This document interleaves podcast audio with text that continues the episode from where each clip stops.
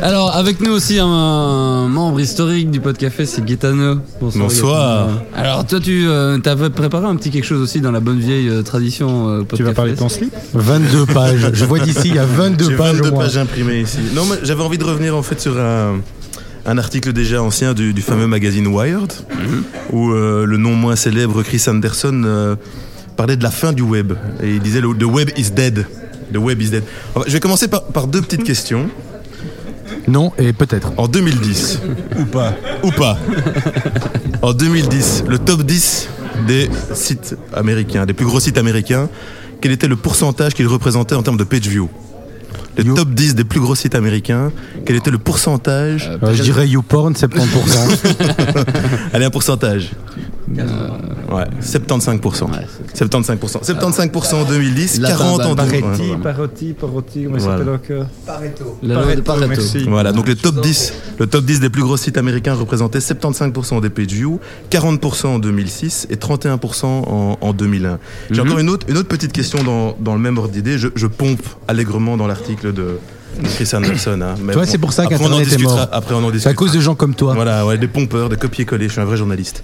Oh, allez On y va Bah, c'est par quel bouton Euh, DX, hein bon, bon. Alors, Ouais, T'es un ancien aussi Ouais, un ancien Ah, DX, bah, hein, un ancien DX. Alors, le, le trafic HTML, hein, délivré via le protocole HTTP, quel est le pourcentage de ce trafic sur le trafic total du web. Donc, 5%, 10%, 3. 25%. 25%. 25%, ouais, tout à fait. Oui, Donc, en je, fait- je suspecte un copion quelque part.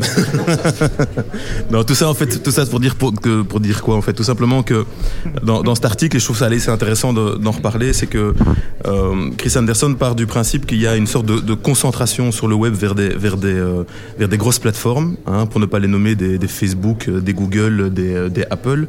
Et je trouve que le propos est intéressant parce que qu'est-ce qu'il dit? Il, dit il dit simplement ben, que aujourd'hui, euh, on- l'enthousiasme des débuts, l'adolescence du web, en fait, quelque part, elle est peut-être terminée. Pourquoi? Parce que au début, quand on reprend, et quand on reprend, j'ai fait l'exercice, j'ai été voir Tim Berners-Lee, hein, donc le- celui à qui on attribue le, papa du l'avant- le papa du web, ouais. Alors, si on va sur le site euh, W3C, on peut retrouver euh, le, le- le papier historique où Tim Berners-Lee, eh ben, il explique les principes du web. Et qu'est-ce qu'il dit? Qu'est-ce qu'il dit? Il dit que le principe, c'est l'hétérogénéité. Bah, L'hétérogénéité aujourd'hui avec euh, un top 10 des sites euh, qui regroupent la plupart du trafic, avec des Facebook qui sont omnipotents, des Google, des Apple, on n'est plus dans l'hétérogénéité. On est dans, dans de la concentration, on est dans, dans des choses qui deviennent euh, très homogènes. Il parle de non-centralisation, ben, c'est exactement le contraire qu'on vit aujourd'hui. En fait, mon, mon but ce soir, c'est de vous déprimer tous. hein. On est bien d'accord. Qu'est-ce qu'il dit aussi, c'est qu'on doit pouvoir accéder à toutes les données avec des liens. Ben, alors, est-ce que sur Facebook, je peux accéder à toutes mes données avec un seul lien? Non, on est dans des. Est-ce que sur iTunes ou sur, est-ce que sur, pardon, sur dans une application, euh, une application euh, iPhone, est-ce que je peux accéder? Est-ce qu'elle est browsable par Google? Non. Donc il y a, vraiment, euh, je pense, un, retournement, euh, un retournement de situation. Et donc le, propos de, Chris Anderson, c'est aussi de dire, ben voilà, on a, quitté l'adolescence du web, on est arrivé vers son âge adulte, et finalement le web est en train de vivre ce que, le capitalisme a fait vivre à, plein d'autres, à plein d'autres sociétés. Il, donnait encore quelques chiffres qui sont, qui sont intéressants. Il disait, ben, Du papier à la création du, pardon? Du papier Du c'est une papier, ouais, application c'est incroyable. Alors, ce qui est- ce qui est application frappant, c'est que j'ai du papier au-dessus d'un iPad. au-dessus d'un iPad. Voilà. Non, il disait, il disait euh, c'est aussi des chiffres intéressants. Il disait en, en 1920, à la création des, euh, des chemins de fer, aux États-Unis, il y avait 186 compagnies de chemins de fer. 186. Euh, à l'introduction du téléphone, hein, il y avait 6000 sociétés de téléphone, euh, 6000 sociétés de téléphone euh, aux États-Unis. Et donc tout ça pour dire quoi? Bah, Tout ça pour dire que le web, est-ce qu'il n'est pas entré? Donc il y a plusieurs phases. Il y a eu l'invention, il y a eu la propagation, il y a eu l'adoption, et on est arrivé maintenant dans, la phase de contrôle. Euh, est-ce que, Apple, avec son écosystème, n'est pas en train de, euh, verrouiller le web? Est-ce que Google, sous, sous, euh, sous une, une façade d'ouverture, n'est pas en train de contrôler aussi, euh, contrôler aussi l'ouverture. Est-ce que Facebook, en disant, ben voilà, en, en cannibalisant une grosse partie du trafic Internet, n'est pas aussi en train de verrouiller, euh, verrouiller le web? Euh, Je pense qu'aujourd'hui, si on discute avec des gens qui sont pas des, des geeks ou des experts, ben aller sur Internet, c'est quoi? C'est aller sur Facebook tout simplement. Mhm. Et puis c'est aller sur Google. Voilà. C'est- c'est- Est-ce est-ce que c'est ça de, est-ce que c'est devenu ça le web aujourd'hui? Est-ce qu'on est-ce qu'on est, euh, on est convaincu aujourd'hui qu'on on est en train de suivre une, une la bonne voie, je dirais, euh, par rapport à l'idéalisme et à l'enthousiasme qu'a apporté, euh, On ne surfe plus en fait. Voilà, exactement. On ne surfe plus. Mais je C'est- suis pas entièrement d'accord parce que euh, pour moi le point commun que tu as dit entre Google, Facebook et iTunes, c'est que c'est trois plateformes qui ne vivent que du contenu des autres. Google, il vit que parce qu'il y a plein de gens qui vont créer des sites à côté.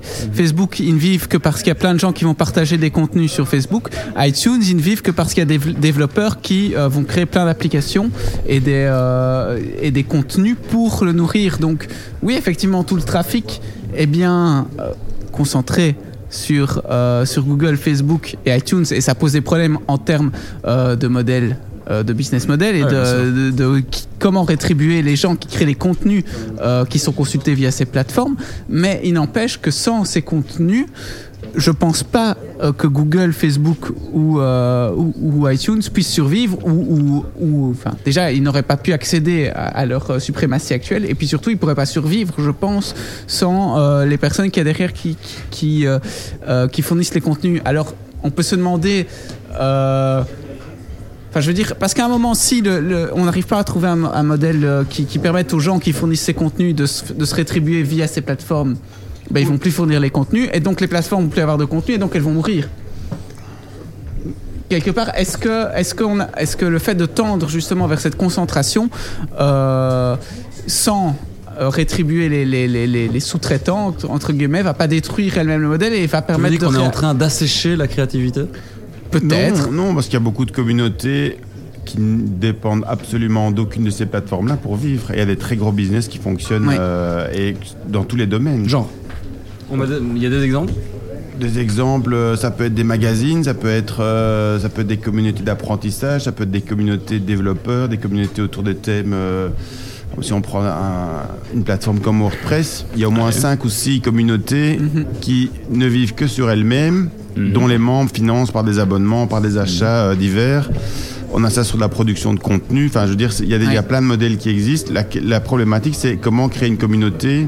Et donc, quelque part, on est, dedans. on, est, on est clairement, avec Facebook et Google, pour ne citer que deux, dans du mass média. média Oui, ou ouais, tout à fait, on, est dans, on est dans de la masse et, euh, et toutes les réflexions qui ont lieu autour, justement, de l'avenir du journalisme et dont on, dont- ce dont on peut parler ici, c'est finalement, on, on transpose sur le web des problématiques qu'on a connues. euh, Et Google, avant, la stratégie fait, de ouais. Google, elle est essentiellement d'attirer les gros annonceurs, les grandes marques, d'attirer ces budgets-là qui quittent les régies médias classiques pour les, attirer chez, chez, chez lui.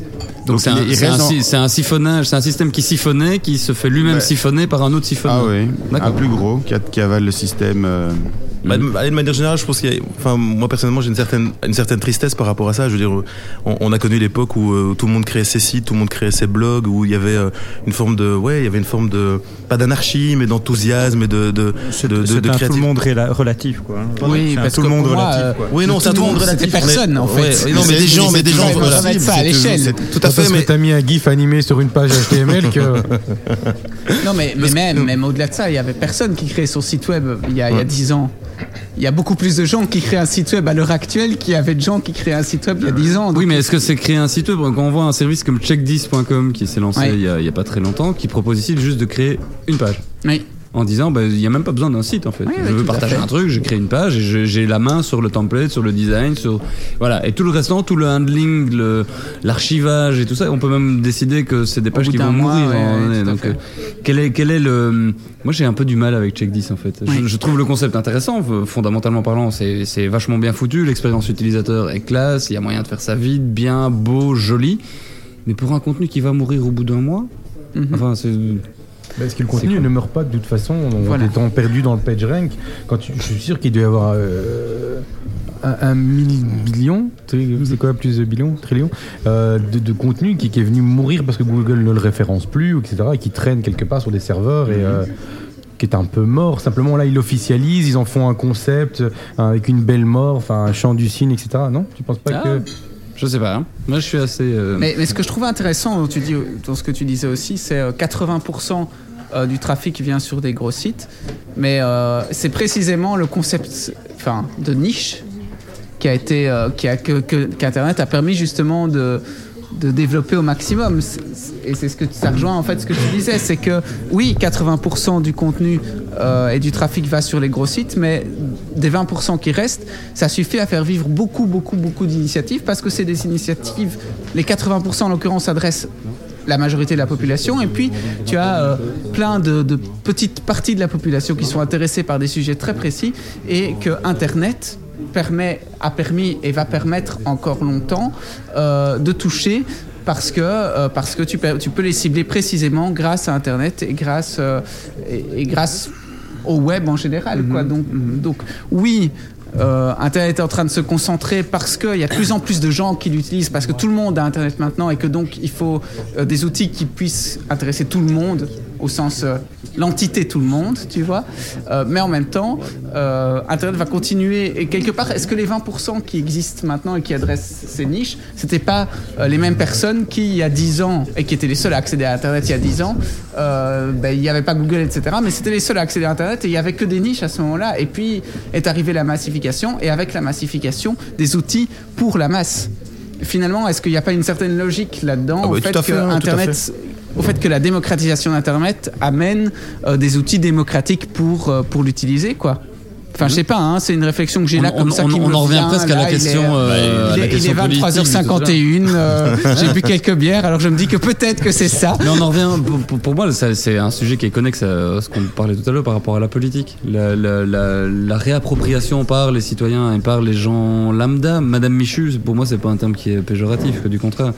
Euh, c'est une manière aussi de pouvoir ren- rendre le- une certaine forme de pouvoir, sans doute, euh, aussi aux gens.